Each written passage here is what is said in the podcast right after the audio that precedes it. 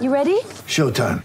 On May 3rd, summer starts with The Fall Guy. Let's do it later. Let's drink a spicy margarita. Make some bad decisions. Yes. Audiences are falling in love with the most entertaining film of the year. Fall guy. Fall guy. Fall guy. That's what the poster said. See Ryan Gosling and Emily Blunt in the movie critics say exists to make you happy. Trying to make it out? Nope. Because I don't either. It's not what I'm into right now. What are you into? Talking. Yeah. The Fall Guy. Only in theaters May 3rd. Rated PG-13. Get ready for the greatest roast of all time the Roast of Tom Brady, a Netflix live event happening May 5th. Hosted by Kevin Hart, the seven time world champion gets his cleats held to the fire by famous friends and frenemies on an unforgettable night where everything is fair game. Tune in on May 5th at 5 p.m. Pacific time for the Roast of Tom Brady, live only on Netflix. This episode is brought to you by Shopify. Whether you're selling a little or a lot, Shopify helps you do your thing, however you cha-ching. From the launch your online shop stage, all the way to the we just hit a million orders stage. No matter what stage you're in, Shopify's there to help you grow. Sign up for a $1 per month trial period at shopify.com slash special offer, all lowercase. That's shopify.com slash special offer. Although they're lucky to get that loose ball. Gibbs with the thrust. Robert Jones, nicely out to Emyr Lewis. Emyr Lewis is shifted up, goes Ieuan Evans. Ieuan Evans is away. Can the cap- Welsh captain make it? He's going to do it. And it's a try for Wales. And the Welsh captain has scored his eighth and his 33rd Right, welcome to another edition of the Attacking Scrum podcast. Uh, we've had some rugby back this week, which is always helpful when you're doing a rugby podcast. We've also had Wayne Pivac name his squad for the upcoming, or what we believe to be the upcoming Six Nations, which is good. We've had some fantastic listeners' questions, and we've got a uh, a return for two. I don't think we've ever done two weeks on the spin, or not for a good time, Murph. But good to have you back on the show. How are you? Good mate, yeah, you okay? Yeah, not too bad, thank you. Not too bad. Yeah, we've had some great feedback from last week. People enjoying uh, enjoying having the Murph back on the show. So yeah, my um, I think, I think they come for the uh, the, the bits where I get everyone's name wrong. It's I think that's it. I think there's we need to start printing the old bingo cards for, uh, Yeah. for, for Murph calling people Ali Price. And who did we have? Did we have George Earl playing for uh, playing for Saracens last week or something like that? great open side. Never, never as good as Jack Willis, by the way, but still. Jack uh, Jack Wills, as I like to call him, while we're getting names Oh, wrong. already. That's a that's a shop, isn't it, Jack Willis? It is, yeah. No, Oh. no, hang on. It's the other way around. It. Jack Yeah. Jack Wills is the shop, and Jack Willis is the open side flanker. But there we go. Right. Uh, well, I've I've just uh, finished watching the Ospreys um, the Ospreys Connacht game, which we were saying off air is uh, it, it was you didn't see it, but it was actually quite nice to have a, a Pro 14 game that was enjoyable. I enjoyed both the uh, the games involving the Welsh sides this weekend. Yeah, a, a, bit of a confession from me. I, I cancelled in the original lockdown, which was I don't know what five years ago now. Hmm. I um, cancelled my Premier Sports um, membership, and and I, I I don't know if that's a indictment of the game, but I never went back. So um, the, I, all I see now is the games that S4C get hold of. So um, S4C don't cover the Swedish Speedway. No, all the all the NHL uh, at two three in the morning when you can't sleep. But still, I, I haven't I haven't deemed that enough to ring them up and go back to them. So. Uh, right, well, there we go. Well, I, I tell you what, let's let's start. We'll we'll start then. I guess I'll do a little bit of um, a report on that one. It's a good win for the Ospreys. They're in good nick. They looked very very good uh, for most of the game. They dozed off for a little bit towards the end of the first half and kind of got caught napping. And and Connacht went in with the the lead despite the Ospreys being very very dominant. But they came out and blitzed them at the start of the second half. Didn't panic, and yeah, the only area of concern really was the scrum and uh, after after they made a few changes, brought on a new front row, it looked brilliant, and they absolutely dominated Connacht in that area. So yeah, really good win. Rhys Webb, two tries, man of the match. The same week he's excluded from uh, from the Welsh setup. So yeah, it's um, you know, I'm sure we'll get to that. Uh, Murray Kinsella, the uh, journalist from over over that way, clipped up one of his passes. One of his passes was so good, he clipped it up as a as a GIF and posted it on Twitter. That, that's that's my only bit of the game I've seen. But um, it's a bit ironic that um, he hasn't made the squad uh, for the coming Six Nations, and he's just uh, one. Well, one of the reasons is his pace. I, uh, Pivac's gone public and said his pace, mm. his passing, his service, and then in this clip, which is on Twitter on Murray Kinsella's account, he's thrown a pass which I've never seen the other three. Uh, well, I can't immediately remember the other three scrum half throwing a pass like that. So it's a bit of a riposte, I think, from Rhys Webb. Yeah, it is a riposte, and I think you've got to come out after you've been left out and and make a bit of a statement. And he's certainly done that with a good, yeah, you know, array of skills, grabbing two tries, sniping. Looked, you know, looked bit like the old Webby, really. Um, you know, there was there was a couple of charge downs in there as well. It wasn't all, you know, it wasn't all golden, but he hmm. played very well. It's it's just very very difficult because on the flip side playing devil's advocate you could say well this is exactly what he should have been doing all along you know and it's more important that Rhys Webb will now maybe get a, a run of uh, a run of four games you know during the uh, during the Six Nations or whatever and and be able to cement a bit of form and, and then get back in the side so you know I, I don't think it's I don't know it, it's tricky because like we said for me he's still in the best the best three scrum halves in Wales but yeah it's it's going to be no use having him in that Six Nations squad knocking around it as third choice. Um, mm. So it, yeah, it is a tricky one, and like particularly in the week when the the squad gets announced, you will always spend that time kind of judging judging Pivac selections because Kieran Hardy came off the bench and didn't have a good time, got yellow carded towards the end of that game, mm. and you know it's very very difficult because at the same time it's one game, you know, it's one game in the Pro 14, but it's yeah, we'll we'll definitely get onto the squad later. But yeah, good um good win for the Ospreys and uh well like, just just going back to the Ospreys a little bit, I remember asking you a question about um because they came back from I think 12 points down against Glasgow in the autumn, and I was saying that that just couldn't happen last year. So you couldn't imagine yeah. it. It turns oh, yeah. out, it turns out, in fairness, uh, Toby Booth and the Ospreys have they're obviously much improved. But what I didn't realize at the time is also Glasgow were in a massive hole compared to where yeah. they were. So that was the actual, probably the actual reason why they came back from 12 points down. Because, uh, like, the thing is, apart from anything else, I mean, Danny Wilson's in charge there now, but apart from anything else, they've sold their three best players in the last three seasons. Yeah. that, has got to catch up with you eventually, haven't it? So, um, yeah, it does. But I think it's, you know, it's, it's all relative because I think if you were to even look at last year's, you know, last year's Glasgow versus last year's Glasgow team versus last year's Ospreys team, and Ospreys wouldn't have wouldn't have got close to them um, in any of those games. Really, you know, I, do you know what I mean? If both first teams were out, you'd have to have said that the Ospreys would have would have struggled to have to have beaten a first choice Glasgow team. Um, but yeah, that game in the autumn, I think you're, you're right. Glasgow in a bit of a hole, but also there is definitely a change in mentality, and that again was on was in evidence today because I think if the Ospreys last season had had a good first half and gone in 17 points, five down, they wouldn't have come back after half time and, uh, and, and put together a good coherent second half performance. I think you know all, all that stuff just comes down to coaching. They're well drilled. You, I don't know what he said at half time, whether it was a bollocking or it was actually you've played well. Just go out there and, and the right things will happen. Uh, mm. But whatever you know, whatever he's done, they're getting good results, and, and players are um, are putting in good performances. And I think when you see players who've been out of form come back and play well, George North's playing really well at the moment. He looks like uh, you know like he's refound a bit of hunger and confidence. So he looked really good, and you know Kieran Williams had another outstanding game. There was one blip that led to a try, but you know constantly breaking the line either with a you know a little bit of a show and go and, and brushing players off or just battering through them.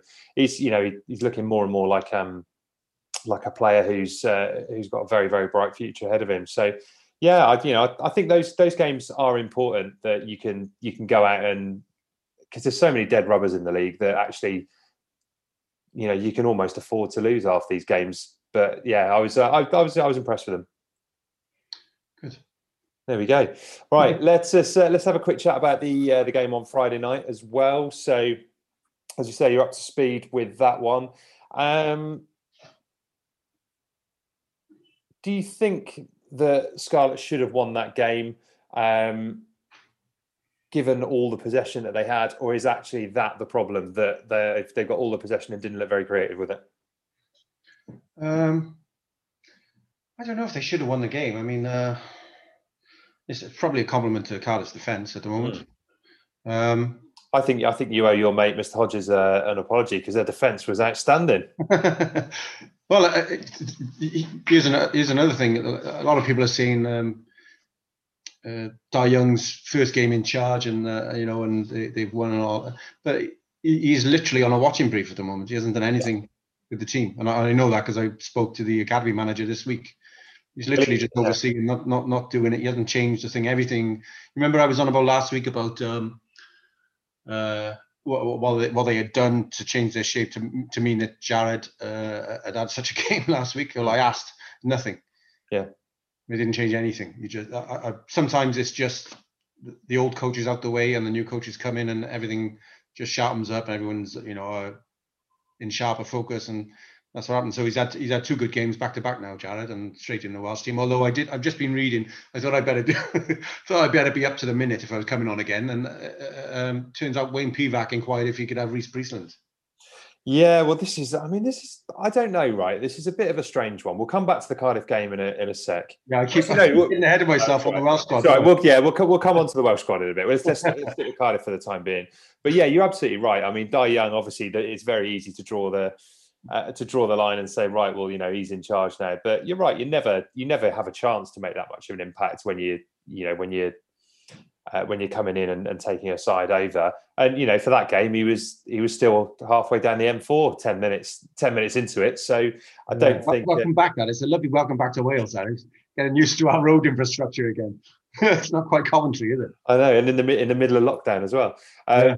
But yeah, so uh, you know, I, I don't think that's right. But he'll be he'll be impressed with what he's seen, which I think is the is the good thing. There were lots of good individual performances within there. Again, I thought yeah, halfbacks were bright again. Rey Lee-Lo, as good a game as he's had for for a year or two. I, I think he's so important to them, not just not just in attack, but defensively. And uh, again, a bit worrying for Wales that you know John Fox has been skinned a few times in these two games against Cardiff. Yeah, it's like a soft. It seems to be like a soft inside shoulder. He's drifting across and gets yeah. cut inside. He's obviously not going to keep falling for that. You know, he's a British Lion after all. But it's, yeah. it's happened two games running where they just find an easy way out. Is it just cutting on his inside shoulder? So um, I, I, I, can't really explain that one because it's happened no. three times over the last two matches. Uh, and, they, and they're the things you'd normally, if it was going into, you know, if you were going into a to a Gatland Edwards camp, you'd be relatively, um, relatively happy that they'll iron those things out when they get you know when they get the players for a, for a fortnight before the Six Nations. But obviously, defence has been a, has been a massive problem under Pivac. So you know, not necessarily sure that's uh, that's going to be that's going to be quite a straightforward. But yeah, you know, he's, he's, just still he's still not played a huge amount of rugby, and you know, he's getting back he's getting back up to speed. But he, he was rushed. Uh, I don't know if if you covered it on, on on here, but he was rushed back in the autumn, definitely. Oh, for sure. Much too soon for him and too soon for the team as well. Yeah, and again, this is this is definitely a recurring theme that we're um, that we're going to come back to. And I tell you what, the other thing that, that struck me with the the Cardiff game, I thought that that both sides had kind of to a certain degree had makeshift packs. You know, I think the, the Scarlets back row lacked a, a ironically lacked a, a, proper open side in there after what we were saying last uh, last week about them having lots of lots of sevens. I think they missed that because Kennedy, I don't think is a you know he's a he's a very good useful squad player, but I don't think he's an out and out fetcher of a seven. And I, I think they kind of missed that at the breakdown. They went for a very big pack, hoping to smash their way over the gain line, and really, they didn't look like doing it. You know, not just in the backs, but they didn't like do look like doing it in the forwards either. And conversely, uh, James Botham ended up as a genuine open side, I guess, ended up as man of the match. Um, there's another there's another two fingers to Pivac as well. you know, and I think he could have been, he could have been man of the match in the the fixture a fortnight ago as well. Who got it? Uh, I can't remember who got it. Jarrod, Jarrod. Yeah, Jarrod got it, and you know, obviously very eye catching. But you know, Jim Botham had another outstanding game there as well. So, hmm. um, yeah, it's I don't know. It's, it's a bit strange. I'm still not sure he's a complete out and out seven myself. Actually, James Botham. I think he's a. I think he's a six and a half. But with a, you know, with a Tipuric or a Navidi or someone alongside him, I think you know he's, you know, he's he's got all he's got all the ability to be a, you know, an, an international, an international back row forward. I just think yeah, it's the chopping and changing. We're desperate to talk about this Wales squad, aren't we? Everything we keep. No, no, no.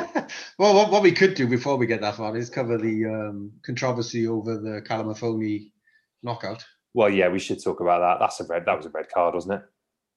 I think in the, I, I think in this day and age it is. Well, if it's zero tolerance over anyone getting knocked out, then I suppose it is. But like, it's, not as if uh, Arhip's arm came far away from his body. No. Like, i- i- i- you could. First of all, we we have to say this has been all over Twitter, and it's like Yeah. entrenched whether you think it's red or not, and all this. But what you can't judge this incident on is a fro- is a freeze frame posted on someone's No, you can't. Yeah, exactly. can't judge it on slow motion either.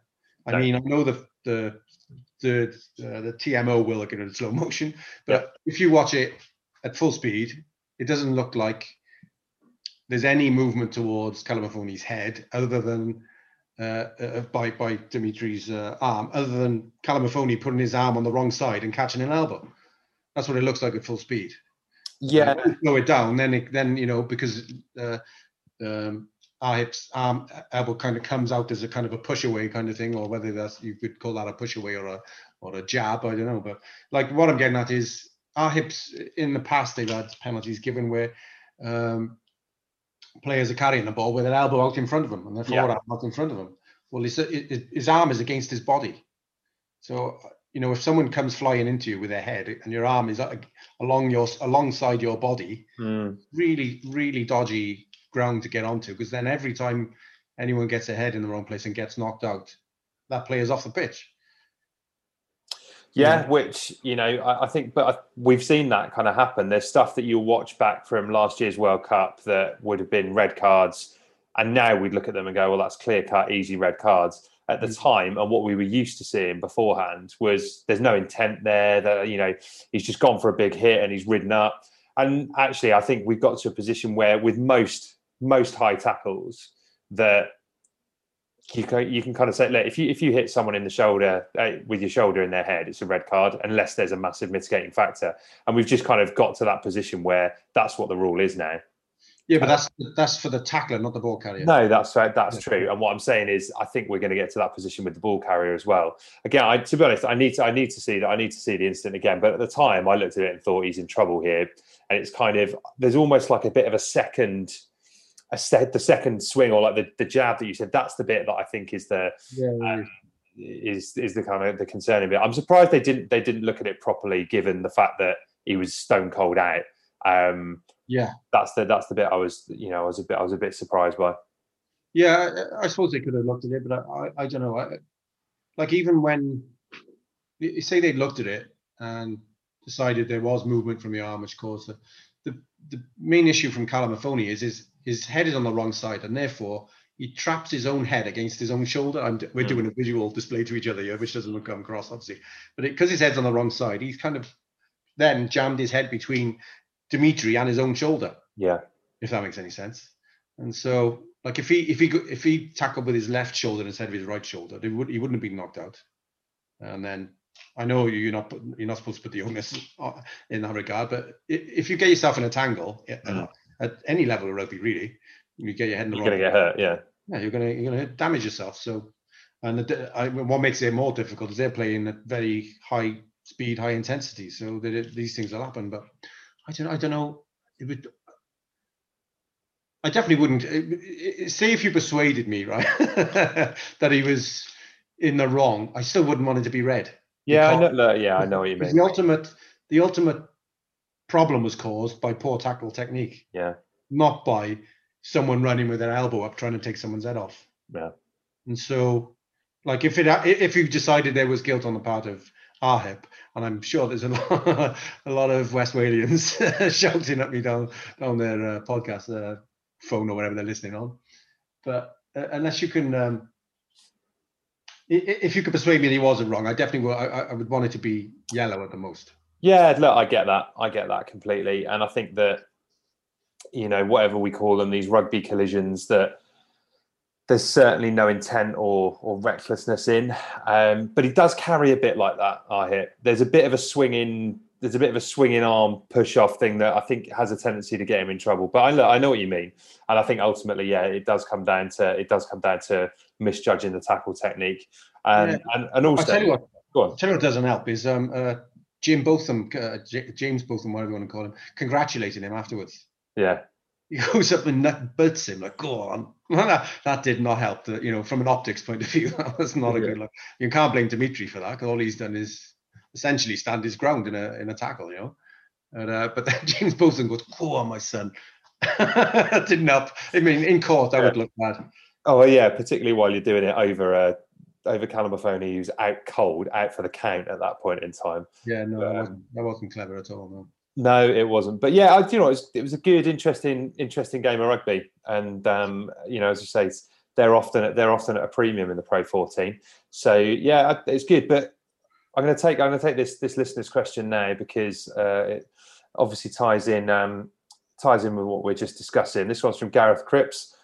Scarlets had 12 internationals in their starting team against the Blues. So why did they look so blunt in attack? Is it down to coaching?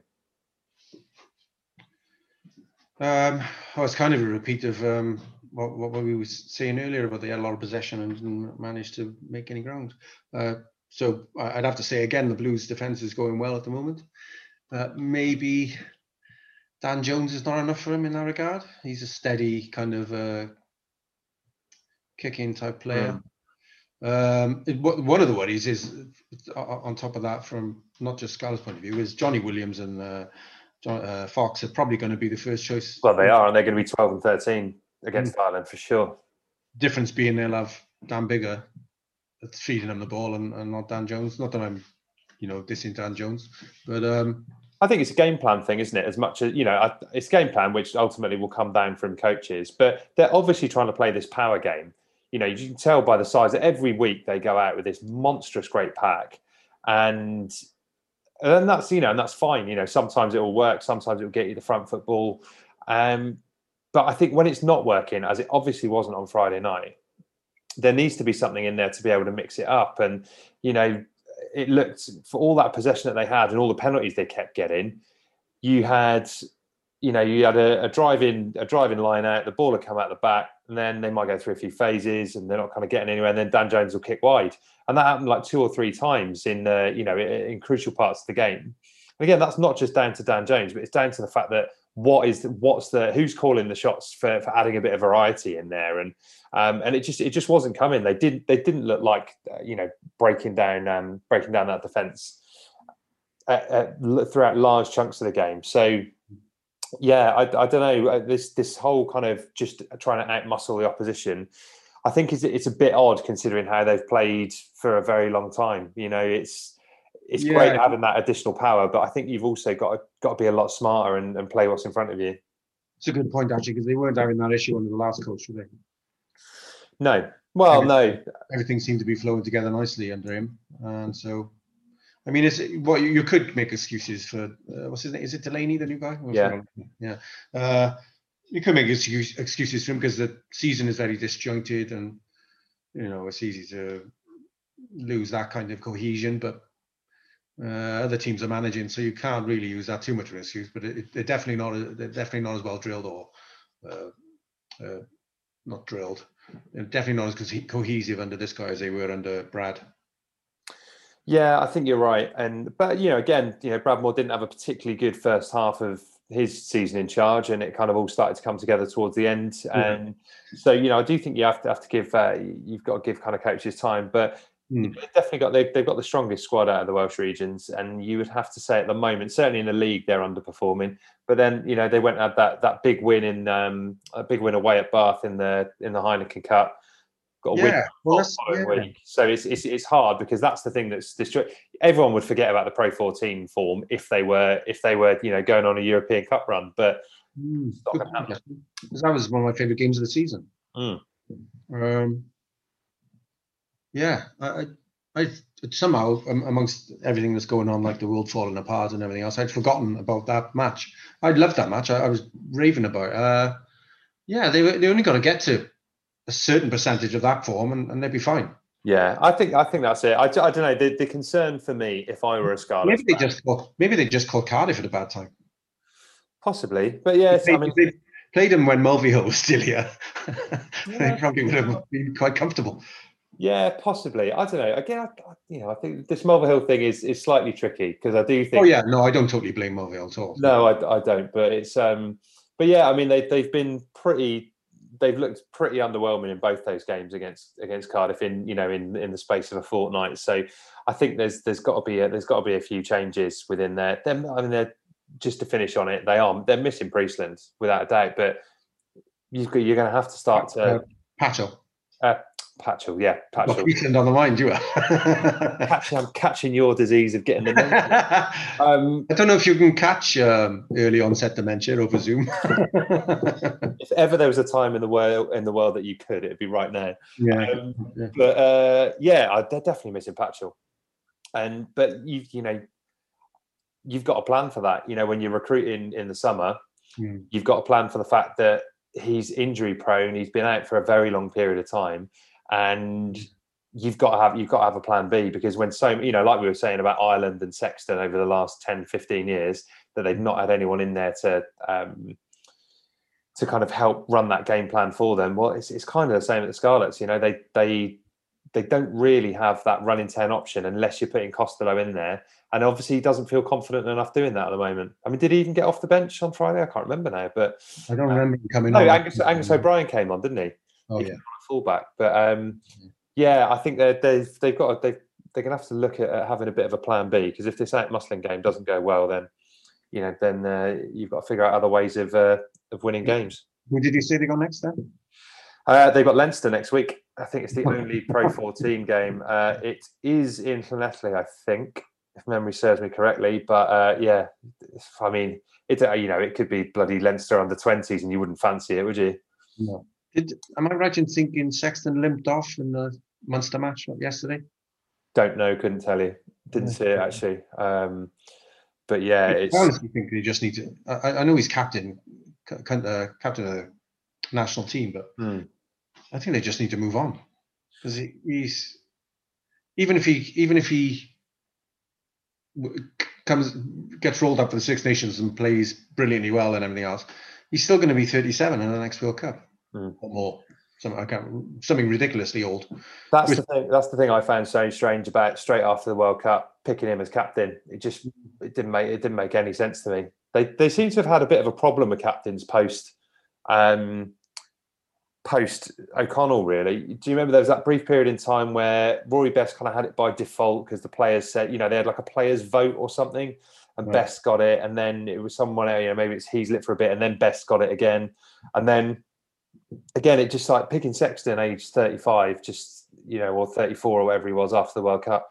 It just Yeah. all seemed a bit strange when you become reliant on one player. You're saying, well, you know, he's, he's the first name on the team sheet. We're going to try and carry on playing in this way. But yeah, Mm. it's odd. But yeah, we'll see. Um, you know, we'll see what that holds in store during the Six Nations, I guess, providing uh, providing he is fit.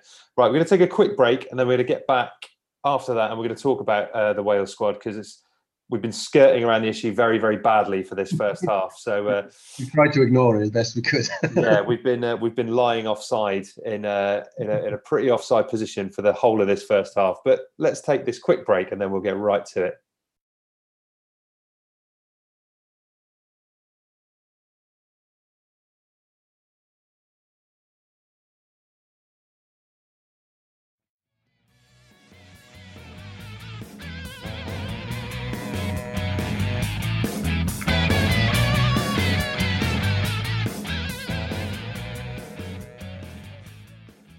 Right, the leash is off now, Murph. Time to talk about the uh, the squad that Wayne Pivac has named for the uh, the upcoming Six Nations. I'm just going to give a quick recap for anyone who has missed it, or uh, actually, um, I'm not going to lie, it's a recap for my own benefit. Uh, but the squad is as follows: so loose head props, Rhys Carré, Wyn Jones, Rhodri Jones, hookers, Elliot Dee, Ryan Elias, Ken Owens, uh, tight head props, Leon Brown, Thomas Francis, and then you've got uh, oh sorry, Dillon Lewis in there as well.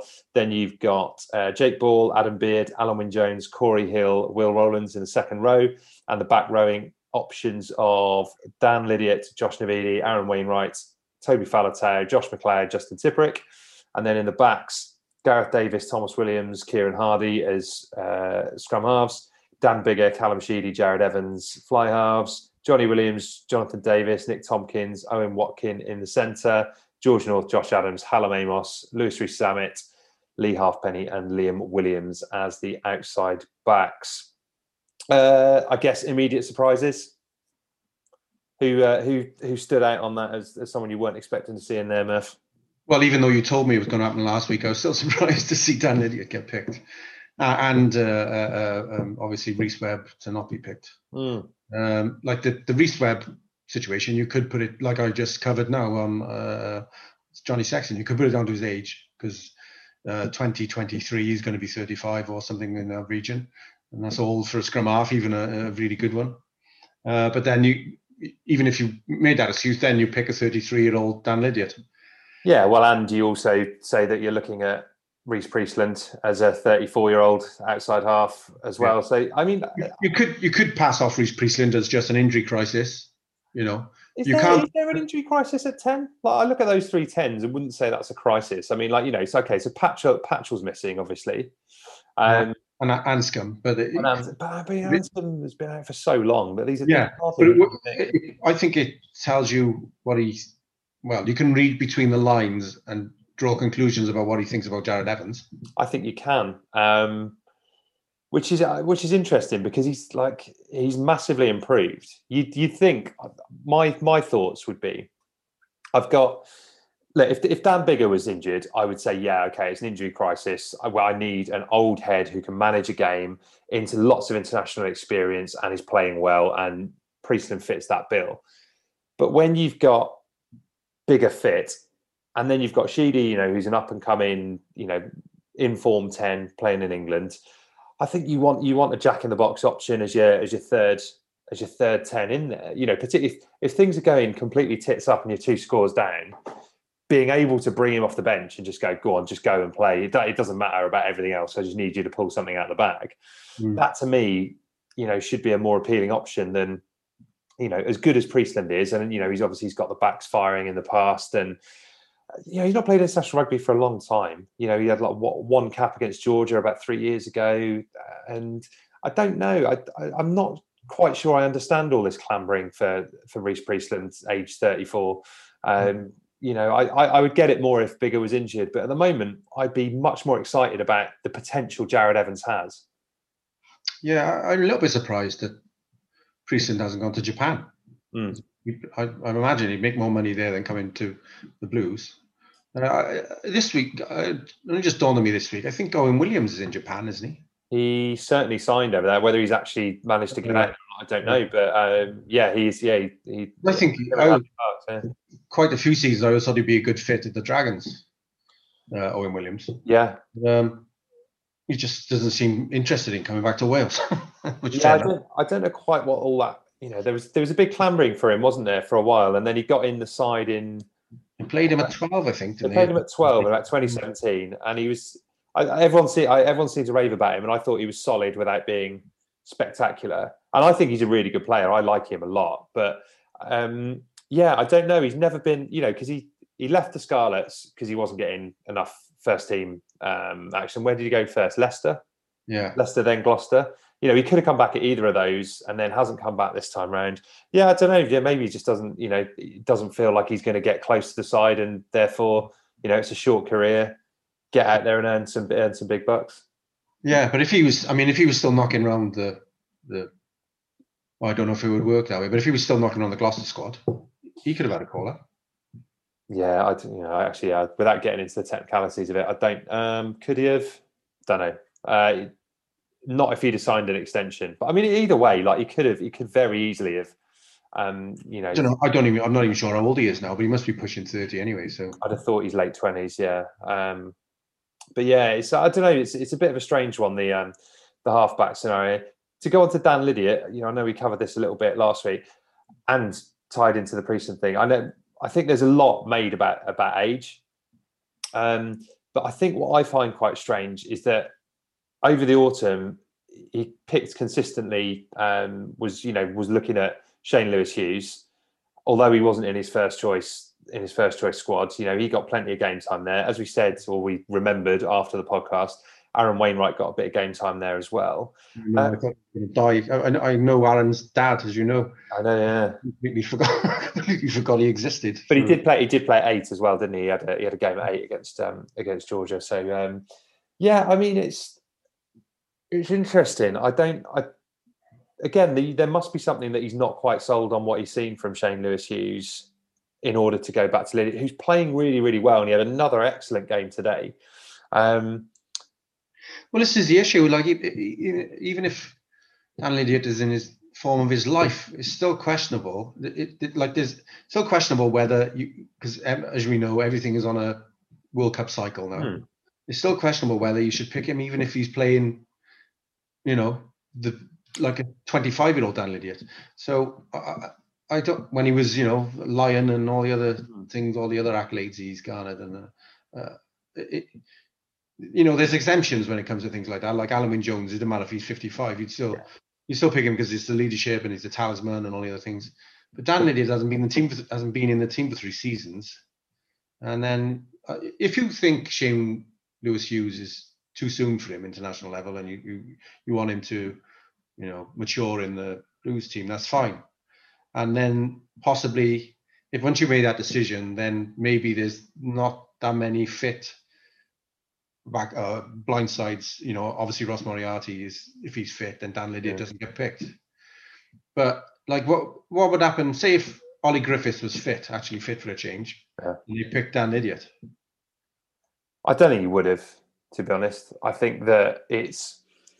I look. I tell you the, the main thing. I'm looking at this whole squad. Right, the picture it tells me is that he needs results above everything. And he does, and he does. He is a guy who's got a break clause in his contract and has had a really bad start as uh, as international coach. And it tells me that you know there's no room. You know, while we're we're all thinking in terms of World Cup cycles, he's thinking of I need to get myself to the World Cup. And he's got, yeah, you know, he's got a big um, he's got a big. Uh, and, and in his defence, it's, it's, a smaller squad this time than in the autumn because they're only yeah. playing uh, four matches spread out over a longer period rather than four in a month or five in a month or whatever they ended up playing. So you needed a bigger squad in the autumn, so there's going to be more youngsters in there. But it, you know, he seems to ditched a lot. Like Ioan Lloyd is no longer yeah involved, which I don't disagree with. I think it probably was too soon with him, but it seems to be. It, like you say, it does seem to be like, how am I going to get some results in this tournament? The ones uh, on there that stood, the ones on there that stood out for me, right, Ken Owens hadn't played a game all season until Friday night. Josh Navidi hadn't played a game all season till Friday night. Wyn Jones hasn't played a game since going off injured in the autumn. Yeah, uh, yeah, to a certain degree, Dan Lydiate because he needs you know proven international player. Uh, well, I'm sure there was someone else in there who's that stuck out as well. Oh yeah, the fact that he he had approached Priestland, all of that to me just smacked. Uh, if you had Jake Ball again, you know he, he'd been injured and, and kind of come come straight back in. All of this, and we know Jake Ball is definitely not going to be at the next World Cup. He's definitely not going to be at the next World Cup. He's not, he's not going to be in the summer. You know, it's it's yeah, yeah. He can't even tour. yeah, it, it's um, you know, all all of which to me is I just need I need the best players, regardless of their you know, regardless of their fitness. I'm just going to have to get them in the squad and, and hope for the best. And that mm. I don't know. That's obviously a worrying sign, but you know, if you if you have a two year essentially a two year contract pressure you know that that's going to put the pressure on and and that can't help with when you try to manage a dressing room i don't know if the two year contract is putting on as much pressure as the fact that you're losing and playing awful mm. but if, if, he'd been going well up till now yeah oh yeah the contract would enter his mind because he'd fancy himself to have an extension and all that because they look like a lot of them look like they this is one of my favorite sayings when teams are going badly. A lot of them look like they've never met before. Mm. You know, you got a really expensive coach, this one and the next one, whatever they get paid, I don't care. The last one, they all make a lot of money, and the players go out on the pitch looking like strangers, which always, especially, I mean, at any level, I suppose it's bad, but at international level, when you really high level players and they they don't look like they've played together before. So that that's why I, you know, it, it there's a one one of the weird ones in the in the autumn was when Josh Macleod was picked and then got injured. Mm. I know, I know again, it's a, it's a case of who was fit and who was still standing. But he then went to, after Josh Macleod was uh, ruled out, he then went to the second choice Llanelli uh, open side, who was James Davies. Yeah. And like, I think everyone in rugby, even non Welsh people, are fans of uh, James Davies because of the way he plays. But because he's so small, he needs to be playing at his absolute best form if he's going to play international rugby. And he wasn't. I don't think he'd even have many games left at that stage. And when he played against Scotland, he looked so. I, mean, I thought he looked so out. I mean, he was up against someone. He he was up against Hamish Watson, which is not pleasant for anyone.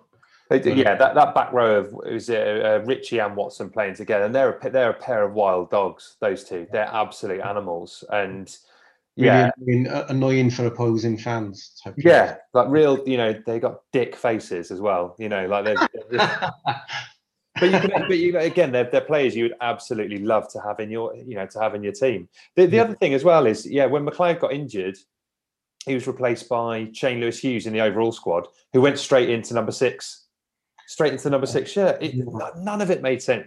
Lloyd Williams went from not being in the squad to then being on the bench to then starting. You know, all all of it, none of this made sense. It was like, you know, Kieran Hardy was in that squad as third choice. And then when they had a couple of injury problems, they went to Lloyd, who came in. It's all very, very confused. And and yeah, that was that was the one I was going to bring up in relation to um, uh, Rhys Webb earlier. Is Lloyd Williams finished the tournament as starting line? I know it was injuries, but still. So, but it's it's that it's that yeah. thing of how someone can be parachuted from outside the squad straight into match day twenty three. Yeah. That's the thing that I think is really really confusing. And uh, you know, I've said it a million times. International rugby coaches are judged on selection because you get so little time with the players.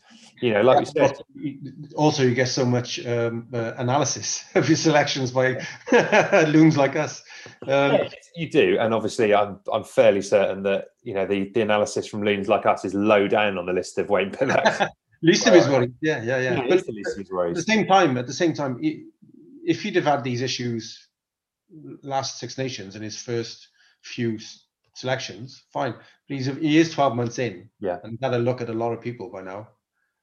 Well, I think yeah, and look, scrum half, scrum half is the one that, that I keep coming back to because he's I don't know, what's he picked like six or seven scrum halves during that time, and none of them, you know, he never he never picks the same one on the bounce. And mm. yes, there will be injuries and stuff, but I don't know, this Six Nations, I think he has got to he's got to pick one, and and that you know again, it can't help it can't help Biggar at 10 it can't help the pack having the, the constant chopping and changing at such a pivotal position. He's, he's got to find one. He's getting he's got to he's i think from the outset he's got to give someone three games on it, in the row.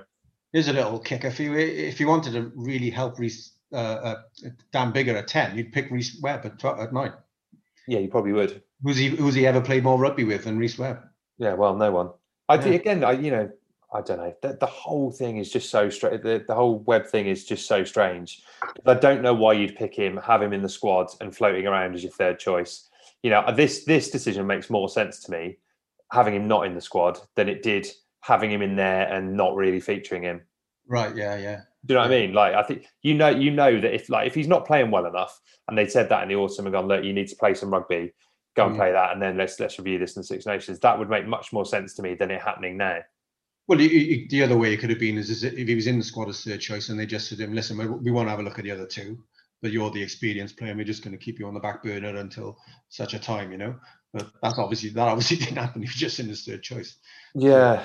Yeah, I don't know. That's that's the one he's he's absolutely got to get right. He's got to pick, you know, he's got to pick a, a nine and and stick with him now. I think because it's uh yeah, it's getting um, I don't know. It just it just. And who should that nine be though?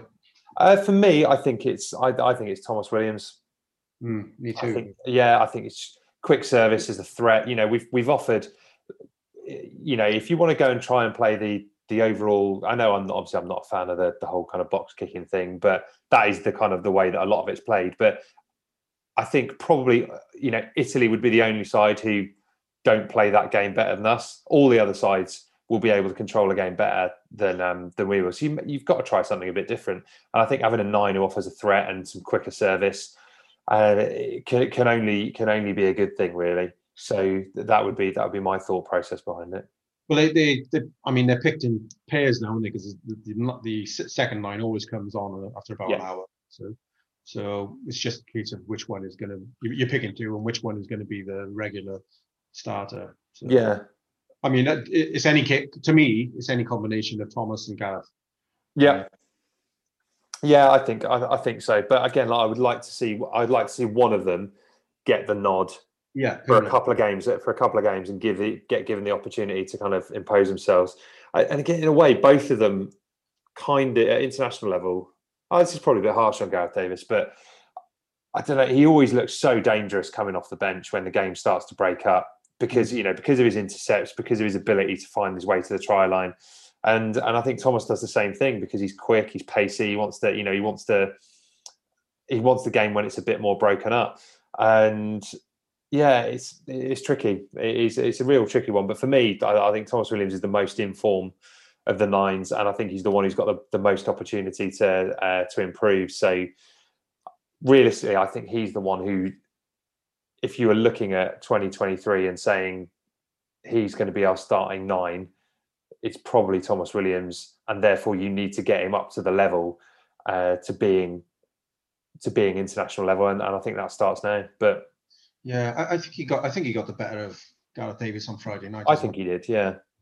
And also, going back to last week's conversation and the Lions again, if, if depending on what happens to Wales, like if it goes well, then we might have we might have two scrum halves on the Lions tour. Yeah. Uh, and if it goes really badly, we might end up with none, I guess. But at the moment, like uh, Conor Murray's struggling to keep his place in the Irish side. Yeah.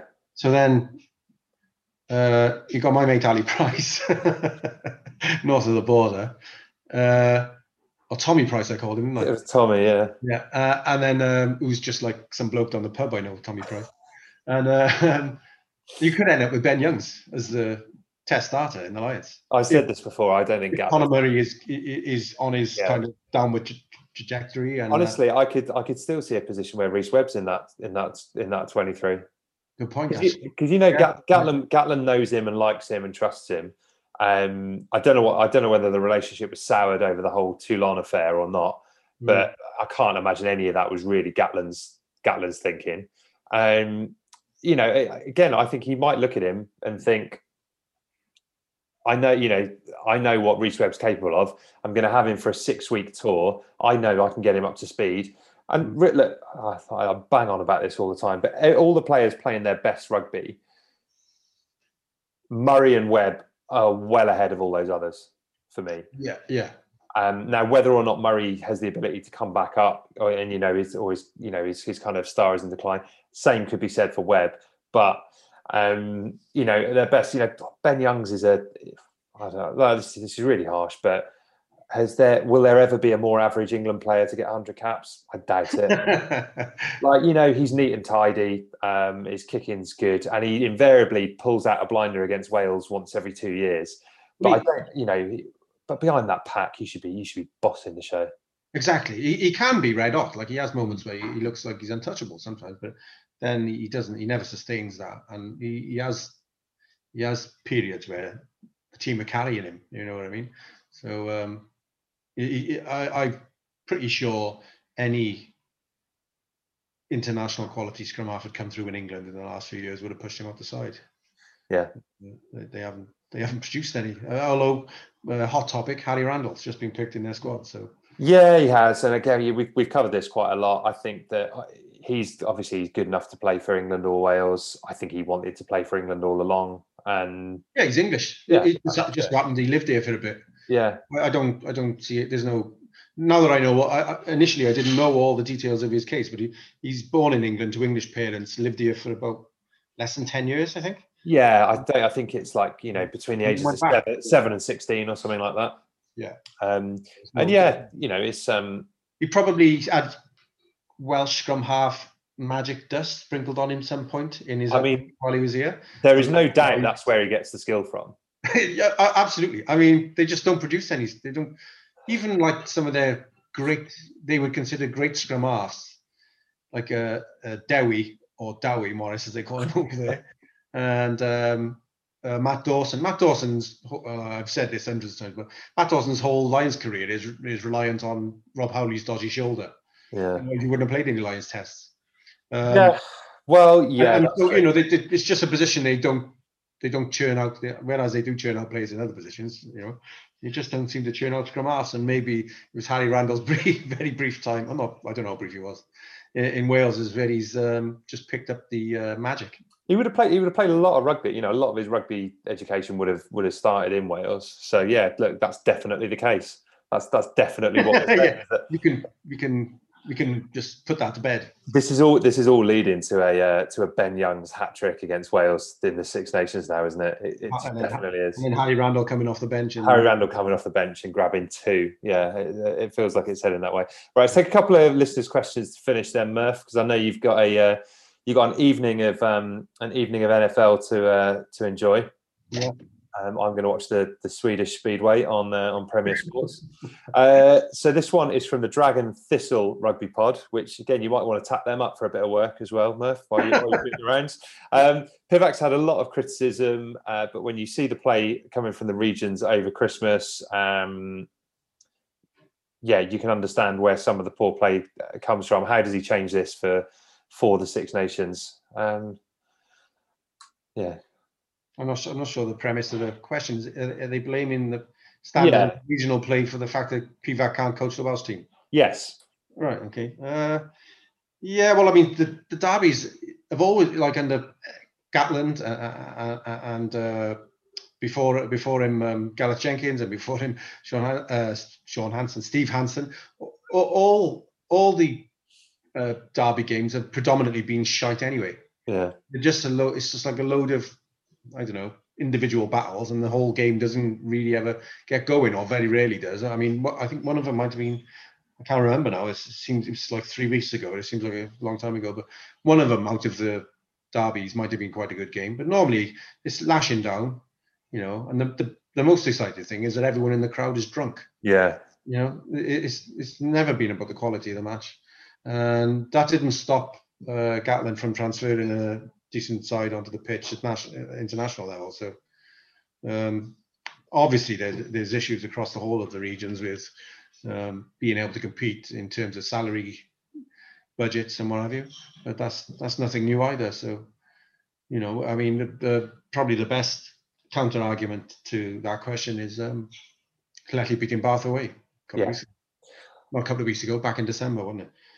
I yeah, yeah. I I mean, I've said this a couple of times. I've uh, I can't remember if it was last week. I said it with you, but I always use it as a um, as a bit of a, a horse racing analogy because you know you sometimes when you're watching the regional rugby, you're looking for the winner of the Gold Cup on a Tuesday on a Tuesday at Ffos Las, right? And it's um, and that's a very that's a very Heavy going. heavy, heavy going yeah you know and that's not always that's not always the case really. The places you want to be looking for uh, for those for those pedigree players is uh, Heineken Cup level um, and and ideally in the latter stages of those. So it, it is very very tricky. But yeah like you say what Gatland was always able to do was turn it into a turn it into a pretty formidable squad. So yeah you know that's that's that's the challenge of being Wales coach is you've got to be able to you've got to be able to take I, I think the players are out there. Like you can't tell me that looking at those squads that that, that squad that it's it's a side that shouldn't be competing with uh, with the other Six Nations squads it's as you said on last week's show it's basically the same squad that went to the that was within a whisker of getting to the World Cup final Yeah. Well, no one's retired since the World Cup. We've had it. I mean, we went into the we went into the tournament, tournament minus Ellis Jenkins and Gareth Anscombe, but everyone who was at the World Cup is still available now, barring you know like Bruce Patchell being injured or whatever. well and, and Toby's back Sorry. and Toby's back Yeah, exactly. Yeah. Uh, so there's no, you know, it, it's uh, something that came up before when we were talking about, you know, like the the, the fourth autumn international when Gatland would make uh, 23 changes to the match day squad, and then we would play always struggle to beat someone like Georgia or you know whatever, Yeah. and quite often people would blame that on a lack of depth in the Welsh rugby and all this. But even if you haven't got the quality of player on the pitch, and I'm going to say this is not just repeating myself. This is something I said about five minutes ago. There's no excuse for being complete strangers on the pitch yeah. when you're professionals, coached by a highly paid professional, to go on the pitch not knowing what the fucking hell you're doing or who the guy next to you is. That is not acceptable. Even if you're not. Uh, the best, you know, even if you're not going to go on the British lot to be a British Lion or whatever, where else you, you, you might achieve, you still need to be able to work as a team with other players on the pitch. That that, that is, you know, it, whether you can actually beat five men and score a try is a different matter to actually knowing what the hell you're doing, in my opinion. Yeah, no, look, I, I think you're absolutely right. You hit the nail on the head there. Let's um, let's finish on this one, uh, which is I, I, don't know if you've seen this um, this week, Murph, but David Buttress made a few comments on a, uh, a football podcast of all things, a Newport County uh, podcast about uh, having three player, uh, three teams playing at Rodney Parade and how it doesn't work, and seemed to essentially suggest that the reason it doesn't work is because of Newport RFC, um, which is an interesting one because they haven't played a game there for a year. Um, and the pitch is knackered. But I I think yeah this this strange acrimonious relationship with between Newport RFC and the Dragons, and in specifically with regards to Rodney Parade is uh, is something that's that's going to need to be addressed at some point. As is the pitch, right? I think again, I don't know if you've seen this, if you've seen this article that's doing the rounds, but um, yeah, he's kind of gone on another, gone on a, a, football podcast and said that it's not sustainable having three teams playing there as it is. I thought I somehow in my mind I, I thought they relayed. Uh, they uh, did. it was about three years ago that it got um that it, it was amazing, and it looked amazing for ages. Um, now there's hardly any hardly any sport on it. Now it looks terrible. Yeah, um, but I mean, this is what happens when you have a grass pitch next to the Usk um, and then you've had, you know, I suppose obviously Cardiff have been playing a few games there as well, so you're having a few games of pro rugby there. Um, course, yeah, yeah, that would happen. Yeah, but you know, it's obviously it's not as many as, as would have been happening if if the Black and Ambers have been playing. Um, but I mean, look, this is something they just got to sort out. They've they've got to find a position for me, right? They they need to they need to sell the club. Uh, sorry, but you know, to get a private investor to buy the club back from the union to shut all this uh, all this whinging weird hybrid situation. You can't have one of the regions owned by the union and the rest owned by uh, owned privately. It just doesn't it, it, doesn't work. You you either need all in or one, and it's it, you're, you're not going to have the uh, the union owning all all of those regions at the moment. Um, so I think realistically they need they need to get back to that situation where they're controlling their own destiny. Um, secondly, if you do that, you then need a pitch that is capable of having all three teams on there. You know, mm. I think the county arrangement works financially for them because they're, they're getting regular revenue coming in off it. Um, but then you need a pitch that's good enough to do it. I, I don't fully understand the financial situation with what the black the black and ambers pay. Buttress has said a few times that they pay a pittance in order to to get access to that. But at the same time, you know, all the members of those clubs voted in favour of the of the union taking over in order for the in order for the Dragons to survive. Um, but I think we, you know, we just reached a stage where we've got to to kind of draw a line in the sand of this now. First thing they've got to do as soon as the and hopefully that sand isn't on the pitch. But um, the first thing they've got to do when they, you know, when they're, uh, yeah, when if and when private investment comes in, is get a pitch that's good enough.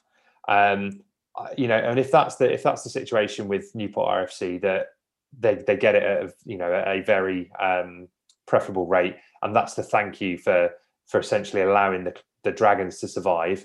Then fine, but you've got to move on um, because it is now a position where you know this whole situation in Wales where you've got amateur clubs and professional rugby. It, it doesn't work. Like it's not it, the the the amateur clubs are not realistically going to provide players for professional rugby not by any great number.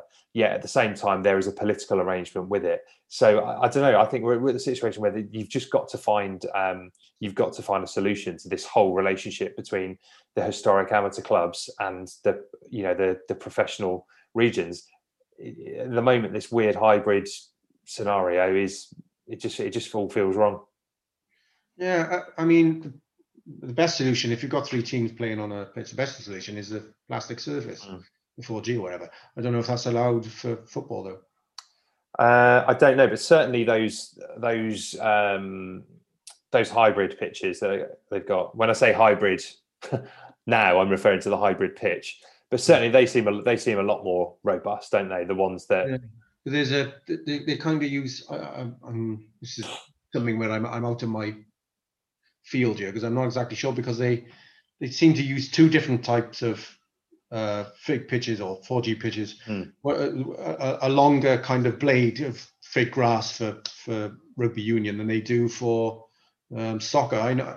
I, I, my local, well, the club where I grew up, Canton RFC, have got a 4G pitch laid down for them for nothing, I think it was, by Cardiff City. Mm. But it's really short, really short um, blades of plastic grass or whatever the hell it's called, the 4G stuff, because they wanted it for soccer. yeah And then uh, part of the deal was that Canton would get to use it as their first team pitch or whatever, whatever team plays on it.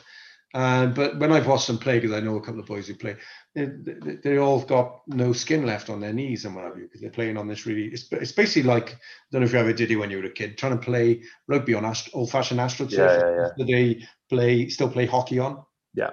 Like that sand that sand based stuff. Yeah, well, they they they, have to they have big um, water hoses, uh, not hoses, sprinkler systems all over it before the game to get the hockey ball to skim off properly, and then it's okay to fall on.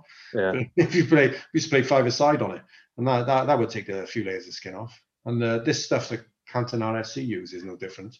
So I, I, I, what I'm getting at is, would, if they put a pitch in for rugby so that you could play the Dragons and Newport RFC as much as they wanted, would that still be suitable for Newport County? I don't know.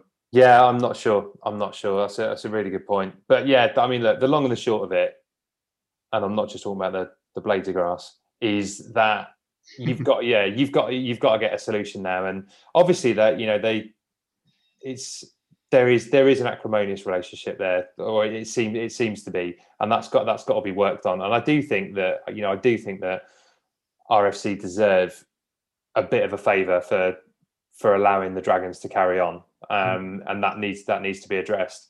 But you know, if they you you can't carry on with a pitch like as it is, it's just a it's just a shambles for all of the for all of the teams. So um, yeah, I don't know. I, I hope that that that is addressed and the the whole um, the whole relationship between the the amateur clubs and the and the professional regions because really if you're you know if you're managing a professional region you've got to be you've got to be primarily concerned with that. Um but i don't know it just it just doesn't seem it doesn't seem to it doesn't seem to be a particularly uh, a particularly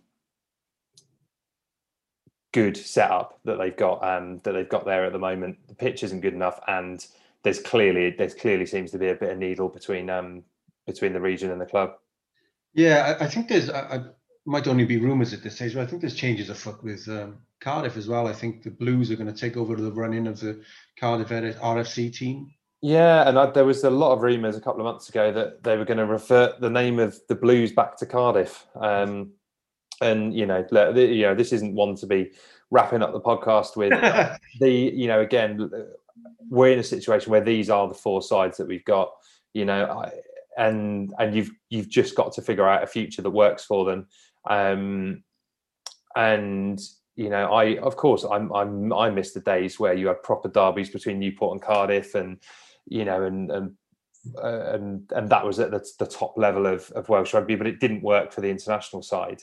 Um, and we've ended up with regions which are they regions, are they not? I'm not entirely sure whether they are or not. But realistically, what You mean regions or super clubs? yeah, I think they are. Well, they are super clubs, aren't they? Really. Um, but you've got to, you know, you've kind of got to make it work, and and there's no, you know, there's no point kind of going right. Well, you know, Cardiff need to embrace Pontypridd a lot more, or whatever. It's just it's not going to happen because from a playing perspective, they are half that Cardiff side are from Pontypridd or the surrounding areas Or Rhondda. or Rhondda, yeah. So you know, it's and whether that's right or wrong, there's a commercial reality to it, and that's There's Yeah. a massive tin of worms you're opening at the end of the podcast. I know, yeah. Well, I know There's- There's people, as, as you know as well as I do, there's people on Twitter who are still not happy with the regional setup, and uh, they've been in that same mindset since 2003 when we switched. And yeah, and I'm not sure. I'm not. I'm not sure. I am. You know, it was never. It was never a clean break. No. It was never a clean break, and you know that's the, that's the problem. I don't know what else would, could have happened. I think the argument of a lot of those people who are still uh, banging that drum is their main issue is they haven't got a team in the valleys. That's their main issue. Yeah. Which I, I, don't disagree with their point, but they, they someone uh, you have to realise that we couldn't go on as we were, Yeah, and this messy solution was the only solution we had. yeah, and we're twenty years down the line now. So do you try and do it again, where you go right? Okay, Yeah, I mean anyone anyone playing rugby now, uh, uh, say uh, you know uh, Shane Lewis Hughes or you know, coming Yeah, through. exactly. Can't remember it. Yeah. Can't remember the old days anyway. No, exactly, and that's the, and that's the and that's the that's the absolute reality of it, I think. And um, and like I say, that's not right. Um, but you've got to find a way that this you've got to find a way that this works now because is re, you know there was some chat between David Buttress and someone else on Twitter this week about potentially rebranding again. I was like, well, what's the point? You know, what is what is the point? Are you are you ever going to fully be able to fully appease Newport fans who didn't get on board? No, I don't think you will, unless you call the club Newport. And again, you know, is that going to do? Is that going to do anything for uh, you know for Ebbw Vale fans and Ponty uh, and Pontypool fans who did embrace it? It's not. You know, you've all of this would go away if they were good sides, right? If the Dragons were getting to the Heineken Cup semi-final, no one would bloody care. Well, not no one, but a lot of people wouldn't care, and a lot of people who haven't Well, gone to Rodney Parade in a long time probably would. They would be drowned out by the people celebrating anyway. Uh, yeah, well, no, exactly, and that's it. But the, the main issue, uh, the main issue for me is that people are not as into rugby as, in Wales as, people, as the outside world thinks. They're into international rugby. Yeah. But when it comes to actually, you know, going out on a Friday night or whatever to watch a game in the in the rain or or or, or any weather, adverse weather conditions, there's not that many people who actually want to No. go. and maybe and maybe this is why. Maybe this is why because the the club set up, you know, the the regional setup was never was never fit for purpose in terms of providing a flourishing club game. It doesn't help that you play in a league against Italian and South African sides.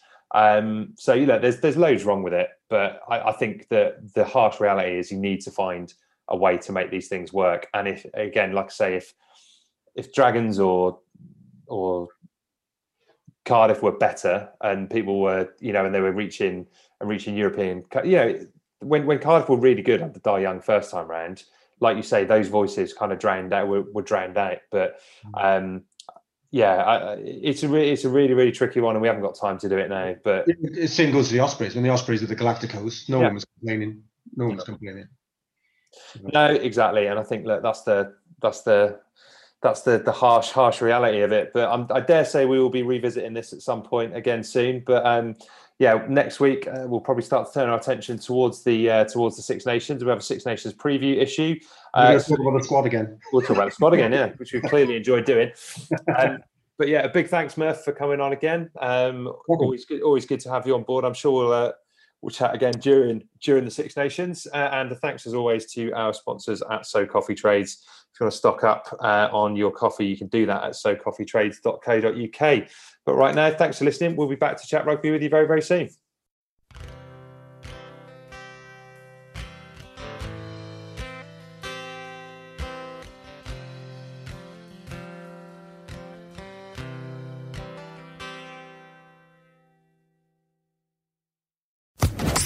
Social Podcast Network.